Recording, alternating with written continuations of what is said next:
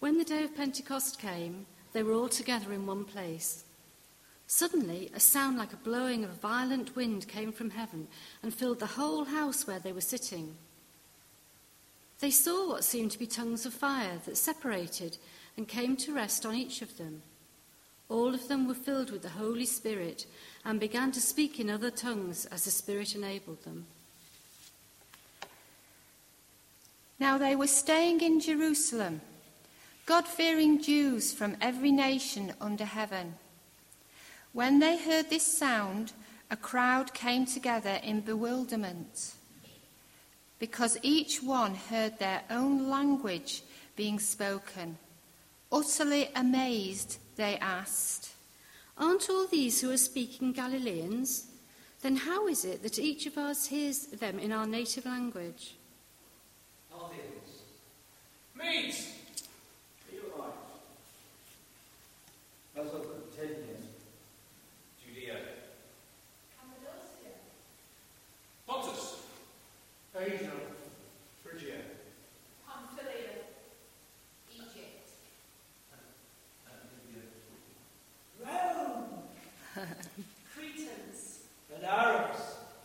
We hear them declaring the wonders of God in our own tongues.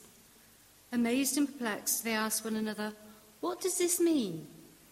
Some, however, made fun of them and said, They have had too much wine. Thanks be to God for his word and for Chick, who is going to bring us his message. Thank you, Chick. Thank you, and, and by your leave, I'm going to stay down here and use a music stand because those kind of pulpits are designed for people your height and not people my height. But they also make me feel a little bit caged. So, can this bend back a little? It does. Perfect. Good. Well, it's good to be with you this morning. It's always good to be at Thomas Risley Church. And I am most grateful for the invitation. Apologies that Margaret is not with me. Uh, we were walking in the park the other day, and she got a very, what turned out to be a very nasty bite. So her arm is quite swollen. Um, and she's on sort of antihistamine things that are making her a little bit sleepy. But she is hoping to be with me tonight. So if you'd like to see my wife, be here tonight, please. Um, it is an awesome responsibility uh, to preach the word on Pentecost Sunday. Because this is one of the great days in the history of the church. So I'd like to pause and pray. Heavenly Father, uh, speak despite the ineloquence and the unworthiness of the preacher. And speak to the heart of each one of us in this congregation. In Jesus' name, amen. On the day of Pentecost, it says, they were all together in one place. And suddenly, a sound like the blowing of a violent wind came from heaven and filled the whole house where they were sitting. And they saw what seemed to be tongues of fire that separated and came to rest on each of them. And all of them were filled with the Holy Spirit and began to speak in other tongues as the Spirit enabled them. Now, why were they all in the same place, on the same day, at the same time? And the answer to that is very simple. It was the expectation of the coming of the Spirit that brought them together. The reason they were together waiting was that they were expecting something to happen. And we know that because if you read from Acts chapter 1, just the previous chapter, it says this After his suffering, Jesus presented himself to his disciples and gave them many proofs that he was alive. And he appeared to them over a period of 40 days and spoke about the kingdom of God. And on one occasion, while he was eating with them, he gave them this command Do not leave Jerusalem, but wait for the gift my father promised, which you have heard me speak about. For John baptized with water, but in a few days you will be baptized with the Spirit. It was the expectation of the coming of the Spirit, the fulfillment of Jesus' promise that brought them together on the day of Pentecost. Now, I want to say something that I think is actually very important.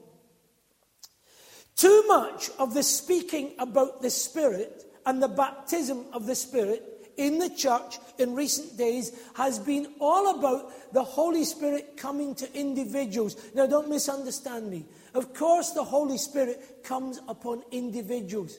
But if you read the Acts of the Apostles, if you read the New Testament, you will find that it is much more characteristic that the Holy Spirit, rather than falling on an individual here and an individual there, comes upon the people of God when they are gathered together. And if we emphasize the individual too much, that can lead to a kind of elitism and separatism. You know, I've got the Holy Spirit, but you haven't. And you never find any of that in the Old Te- in the New Testament. The normal pattern, the Pentecost pattern, is that the Spirit of God falls upon the church. It was the expectation of the coming of the Spirit that brought them together. Now, I've, I've given, speaking this morning and speaking this evening, I've given each one of them a title. The title for this morning is Pentecost Now. And the title for this evening, Adam, is Pentecost Wow. And why Pentecost now? Because if it was the expectation of the coming of the Spirit that brought the church together on the day of Pentecost, it is still the expectation of the coming of the Spirit that should bring us together. It's not good enough to come to church because somebody made us. It's not good enough to come to church just because it's a habit, though it is rather a good habit. It's not good enough to come to church just because it is our duty, though it is, in a way, our duty. We should come with a spirit of expectancy. See, it is the Spirit of God that makes everything possible. If you were to quickly go through the New Testament, you would find that it's the Spirit who makes the living Jesus present amongst us. It is the Spirit who convicts us of our sin and convinces us of God's forgiveness. It is the Spirit who adopts us into the family of God. It is the Spirit who makes us a new creation. It is the Spirit who enables our worship and inspires the preaching and empowers our prayers and enlivens the sacrament. It is the Spirit that makes a bunch of ordinary people like us the body of Christ. When the people of God come together like we are together this morning, get this right. It is like no other gathering of people on earth. Can I say that again? When the people of God come together like we have come this morning, it is not like any other uh, gathering of people. It's not like any other club. It's not like any other association. The church is not a club for folk who happen to be a bit religious. The church is not a therapy or a self help group. The church is not a collection of like minded people. In fact, the church is such a unique thing that the New Testament writers had a special word for it. They were writing in Greek, and the word they had was koinonia. It is the word that we normally translate in English as fellowship. More accurately, it actually means a, a, partnership, a sharing. It was used of a business partnership and it was used of marriage, a, a joining together, koinonia. And the early Christians grabbed this word koinonia and they filled it with a new meaning to express the new relationship that they now enjoyed with each other with God the Father and with the risen Jesus, all made possible by the presence and power of the Spirit of God. When Paul wrote to the Ephesians, he said to them, Don't get drunk on wine, because that's debauchery. Instead, be filled with the Spirit, speaking to one another with psalms and hymns and songs from the Spirit, and sing and make music in your hearts to the Lord. One of the things I'm going to say this evening is that the church should be the biggest party we have ever held. Because together we are made into a brand new people by the presence of the Spirit of God. I reminded you of a great event on the 3rd of January 1947, which should be celebrated throughout the world Chick Yuill's birthday. Let me remind you of another great event. Thursday, May the 6th, 1954. Does that resonate with anybody? Thursday, May the 6th, 1954. It was a wet and windy evening in Oxford, and approximately 1,500 people wended their way to the Iffley Road Athletics track. And on that wet and windy evening, paced by Chris Brasher and Chris Chataway, Roger Bannister became the first man in history to run the mile in under four minutes. That's an incredible feat. I run a little bit. I can reasonably comfortably do 10 minute miles. Under four minutes. The crowd was, was only around 1,500 people. But here's the interesting thing in years to come, thousands of people were to claim that they were there that night. Chris Brasher, who was one of the pacemakers, he said, at the very most, there were 1,500 present. But I've met every one of the 20,000 who tell me they were present. You know what's happening? People are, are wishing they could have been there. And sometimes I think as Christians we're like that. We people say, I wish I could have been around in the days when Jesus walked the world in the days of his flesh. I wish I had been present at the coming of the Holy Spirit. Here's the thing. You are. The Spirit is as present in our gathering today as he was on that day way back in history 2,000 years ago. It was the expectation of the coming of the Spirit that brought them together then. It is the expectation of the coming of the Holy Spirit that brings us together now. That's why church is important. Because we come together as the people of the Spirit and we know that He's going to do something. But it doesn't stop there. It does not stop there. Because if you uh, recall that reading, and thank you to the ladies who read it, who read it so clearly. I love to see to hear scripture well read in church. Thank you for doing that. It continues. All of them were filled with the Holy Spirit and began to speak in other tongues as the Spirit enabled them. And then it goes on to tell us that there were people in Jerusalem from all over the world back to celebrate the, the, the festival of Pentecost. And they were from all parts of the world. And all of them began to hear the, the, the, the disciples praising God in their native tongue. Here's the second thing I want to tell you. It was the expectation of the coming of the Spirit that brought them together. But it was the experience of the filling of the Spirit that sent them out. Now, you have to kind of imagine the scene. It, it's, it's most probable that, that, that these events happened in the courts of the temple. Because in these early chapters of the Acts of the Apostles, Luke tells us that they regularly, the believers, the followers of Jesus, regularly met in the temple to meet and worship and fellowship together.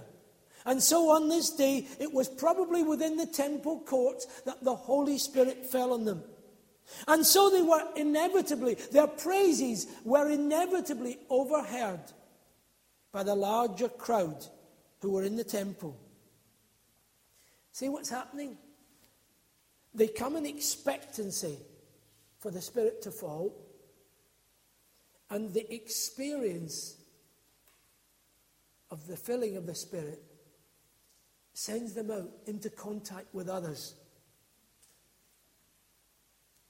Because Peter, filled with the Holy Spirit, then gets up and says, Rulers and elders of the people. Uh, that's, that, that's the pattern. The pattern throughout the Acts of the Apostles is that they are constantly sent out, pushed out. Uh, when in, in Acts chapter 4, uh, when the members of the Sanhedrin said, Look, we want to tell you, uh, you mustn't speak about Jesus. You've, you've got to keep this quiet. They say, So what is right in God's eyes? To listen to you or to him? You, are, you be the judges, for we cannot help speaking about what we have heard and seen. They're being pushed out. In Acts chapter 8, there's, there's a great persecution comes upon the church. And they're scattered. They're scattered abroad. And those who had been scattered, it says, preached the gospel wherever they went. A little bit later in Acts chapter 8, an angel of the Lord says to Philip, there's, there's an Ethiopian official of, of the court of the king. He'll be in a chariot, he'll be riding through the desert. And, and Philip goes and meets him. And the Spirit says, Go to that chariot and stay near it. And he tells him about Jesus. Acts chapter 10. Uh, Peter has to take the gospel to a Roman centurion. And, and Paul's journeys go ever, ever outwards with the gospel. It's the fulfillment of Jesus' promise and instruction. Jesus said, Acts chapter 1 and verse 7, It's not for you to know the times or the dates the Father has set by his own authority, but listen, you will receive power when the Holy Spirit comes on you. And you will be my witnesses in Jerusalem and in all Judea and Samaria and to the ends of the earth. Here, there, and everywhere. Pushed out, pushed out, pushed out. I believe that church is incredibly important. There are some people today who are saying meeting with fellow believers is not important. They are wrong. Church is really important. But the importance of church is that it fills us and equips us to get out. See, the, the, the, coming of the Spirit and that gift of tongues was not just a private experience, it was in order on that day of Pentecost that others would hear those praises in their own language. We've got to get out and share the gospel in the language of the people around us. That's why I get sad about a church when we're often content to describe ourselves as churchgoers. Or I hear people say, I, I like my church, it's a spiritual home. It isn't actually. It's more like a barracks from which you're sent out. We're not called to retreat from the world into church. We're called into the church to be charged up and filled with the Holy Spirit in order that we can reach the world, in order that we can be revolutionaries. Read the Acts of the Apostles, and you'll find a church that is constantly unsettled, constantly disturbed, constantly pushed out into the world. That's why I am so glad to have the privilege of working alongside your church in the whole area of whole life discipleship. That's why we go back again and again to those simple numbers 10, 110. You know what it means? I'll remind you there's 168 hours in a week. You've got to sleep some, so let's take out 48. That leaves 120 waking hours.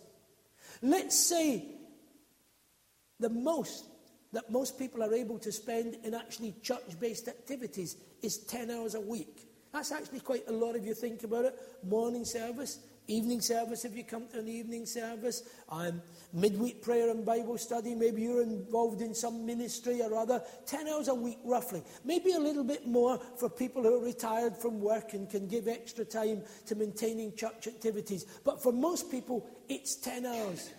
That leaves another 110 when we're earning a living, bringing up the kids, doing the shopping, chatting to our neighbours, tidying the garden. And that's where we should be. That's not less important than church. It's what the church exists for to drive us out and equip us so that we take the gospel wherever we go. I was talking to a lady called Catherine last week. She owns a hairdressing salon and a beautician's. I must go sometime and see whether it really works. I mean, it's, it's one of those places where they've even got tanks. Apparently, I didn't know this, but you, some of these places you can go and they've got fish tanks and you stick your feet in them and they nibble your feet. They ain't nibbling my feet. But she's, she's a very attractive young lady. A few years ago, she became a Christian. Says it's changed. It's changed how I do my work. Uh, when, they've, when they've got an appointment that's not filled, if somebody drops out of an appointment, they, they put it on their Facebook page and people can bid for it. Uh, and she said, I discovered that a couple of members of my staff were pushing the bids up so that people were actually paying more than the appointment would have cost. She said, I stopped that immediately. Because that's not, that's not what a Christian does. And she said, and sometimes when I'm, when I'm washing people's hair, I just quietly pray for them. And, and a hairdressing salon, which I guess could easily become a place of gossip, though. I mean, I'm sure that ladies never gossip, but it could, has become a place of prayer. I spoke to another young lady called Ellie, whose family owns a furniture company. And she says, we don't put uh, text up on the wall and we don't put tracts in the wage packets. But everybody knows we run our business differently. And she told me the story about they had a, a, a, an unusual amount of work it, and, and, and, they needed a new machine. And the bank wouldn't, wouldn't give them the money. So they prayed about it, went to the manufacturer of the machine and said, Look, we need the machine, but that's all we can pay as a deposit. But we know we've got all this work. To their amazement, the company said, We've dealt with you before. We trust you. That's fine. See, we're being pushed into the world into all the ordinary stuff to fill it with the glory of God, like you said in prayer, that like the waters cover the sea. The glory of the God, the glory of God should cover the world. And that's why I challenge people to ask, where is my front line? Where is it I spend most of my time? And then ask two questions. One is, what is God doing where you spend most of your time? And don't tell me He's not doing anything. Because if he isn't doing anything, that can only mean one of three things, right? Let's, let's get honest about this. If God is not doing anything in your home, in your street, in the place where you work, in your school, in your college, if God isn't doing anything there, then it means one of three things. Number one, there ain't a God. And it's time we grew up and stopped pretending. Number two, there is a God, but he's concerned mainly about the church and not about the world. But the Bible says God so loved the world that he gave his only son. Uh, number three, there is a God, but out in the world, Satan and the powers of darkness are stronger than God. I don't believe any of those. So God is doing something where you are. The Spirit of God is moving. And here's your third question. First one, where's my front line? What's God doing there? You know what your third question is? God, what part do you want me to play? Now, it was the expectation of the coming of the Spirit that brought them together. It was the experience of the filling of the Spirit that pushed them out again. Here's the last thing I want to say, and I'm, I'm watching my watch. i have got a watch. Some preachers only have a cal- I saw you have a sneak look there. But some preachers only have a calendar, but I've got a watch. Some of them, the only guarantee you've got is they'll finish on the same day they start. It's like when I run the marathon, when people say, What was your marathon time? I say, None of your business, because anybody my age who finishes on the same day they start, that's success. Here's the third thing to say. If it was the expectation of the Spirit that brought them together, the church gathered together, if it's the experience of the filling of the Spirit that pushed them out again, then let me say this finally. It was the explanation of the working of the Spirit that caused them to talk about Jesus. Acts chapter 2, verse 14, remember? Peter stood up with the eleven, raised his voice, and addressed the crowd Fellow Jews, and all of you who live in Jerusalem, let me explain this to you. And he tells them about the Old Testament prophecy, and then he tells them about Jesus. Here's another pattern you can detect in the Acts of the Apostles. Preaching never happened in a vacuum. You never find Peter or Paul thinking, I'll, I'll just stand up and, and, and I'll talk a little bit because people will like to hear me. Do you know why they preach? Because they're always, first of all, there's a demonstration of the Spirit's power. And then they give an explanation of what that means. Check it out. Go through the Acts of the Apostles. There's a demonstration of the Spirit's power, and it needs an explanation. See, what was happening here was that all these people gathered in Jerusalem saw there's something different about these believers. In fact, they were so different and so happy that some people, the only explanation they could give was they're drunk. Well, it was only nine in the morning, the pubs weren't even open. But by the way, I would love to be part of a church that was so happy that people looked and said, they're drunk. I mean, sometimes I've been in churches where some people looked from the outside and thought, I think they're all dead in there. but drunk, filled with the Spirit. The people saw a difference, and it had to be explained. And Peter gives the explanation. What does it mean? What it means is this, said Peter, it's all about Jesus. Now, here's my challenge to you. Imagine what would happen if we lived the whole of life, whole life discipleship. If our life at home, at work, in our leisure time, with our family, with our neighbours, when we're doing the shopping, when we're doing the gardening, when we're walking along the street, if we lived all of those areas of life in such a way that all we are and all we do and all we say reveals the presence of the Spirit of God. What will happen? I'll tell you what will happen. We'll be in a recurring cycle of demonstration and explanation. See, some people think that preaching by itself is enough. And other people say, uh, and they've got this story about St. Francis. Do you know that story about St. Francis? Said to the young monk, We'll go into the village and preach. And they walked through the village and never said a word. And when they got back, the young monk said to St. Francis, We didn't preach. And St. Francis said, We did. We preached by our lives. When I get to heaven, I'm going to say to St. Francis, Is that true? Because it's a load of baloney. It's not true. And living the life is not enough. It needs both the demonstration and the explanation. Scripture tells us be ready to give a reason for the hope that is within you. We, nobody's interested in what we've got to say unless how we live is different. And when you explain it, you'll just have to talk about Jesus. You just have to talk about Jesus. I've referred already this morning to my Salvation Army roots. Let me tell you a story. One of the, the, the, Salvation Army in its early days had very few intellectuals. I mean, they were the most ordinary of people. But one man who was drawn to the Salvation Army was a very intelligent, articulate, gifted atheist, a man called Richard Slater. Uh, and Richard Slater attended, he, he got interested in this strange movement and, and went to observe it. And his life was turned around.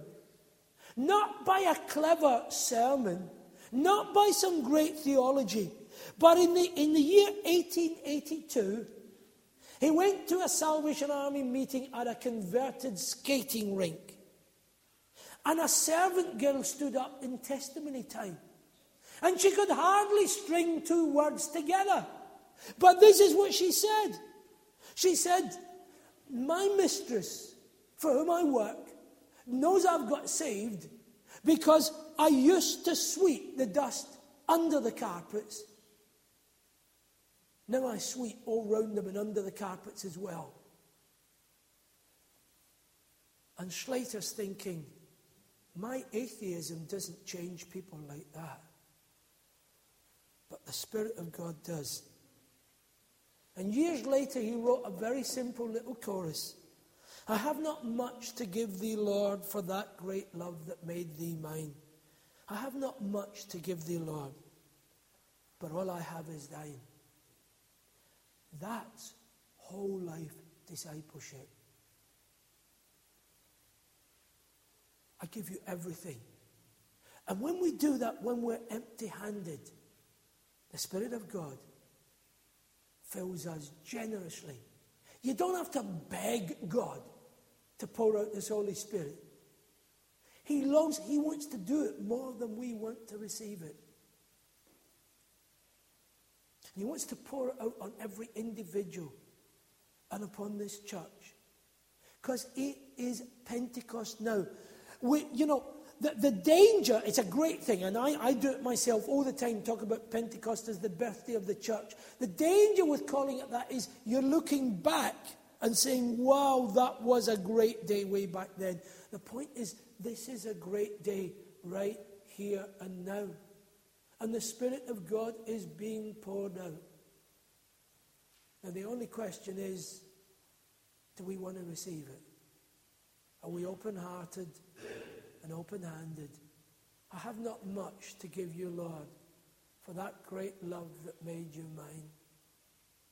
I haven't much to give you, Lord, but all I have is thine. Do you know what I think we should do? We'll have some music, please, with the, the, the, the worship team. Uh, and I think Andrew and one of the elders is going to be available. And, and there's, there's just a simple offer as a, as a symbolic witness to the Spirit's coming. If you would like to be anointed with oil, there's nothing magic about it. It's, it's, it's a bit like when we share communion. It's not that the bread and the wine become something different, but it is that they become symbols that sensitize us and open our hearts to receive the power and the presence and the love of the risen Jesus. And so when we anoint people, it just brings us to a tender place where our hearts and our hands and our minds are open. So, Adam and the guys in the band, if you will lead us in, in some singing, I'm going to offer a little prayer. And then we're going to uh, make some time to just receive the Holy Spirit. Last night, about half past midnight, I was thinking very much about today, and I always try to put something meaningful on my Facebook page. I hate it when it's just trivial. And so I wrote this little prayer, and I shared it with the 1,800 people. Come, Holy Spirit, loosen our tongues so that we might praise you joyfully. Soften our hearts so that we might love you extravagantly. Capture our wills so that we might serve you eagerly. Fire our imaginations so that we might speak of you compellingly. And renew our minds so that we might understand you clearly. Come, Holy Spirit. Bestow your gifts upon us so that we might fulfill our role in the body of Christ. Grow your fruit within us so that we might fulfill our potential to be like Christ. And show your power through us so that we might fulfill our calling to draw others to Christ.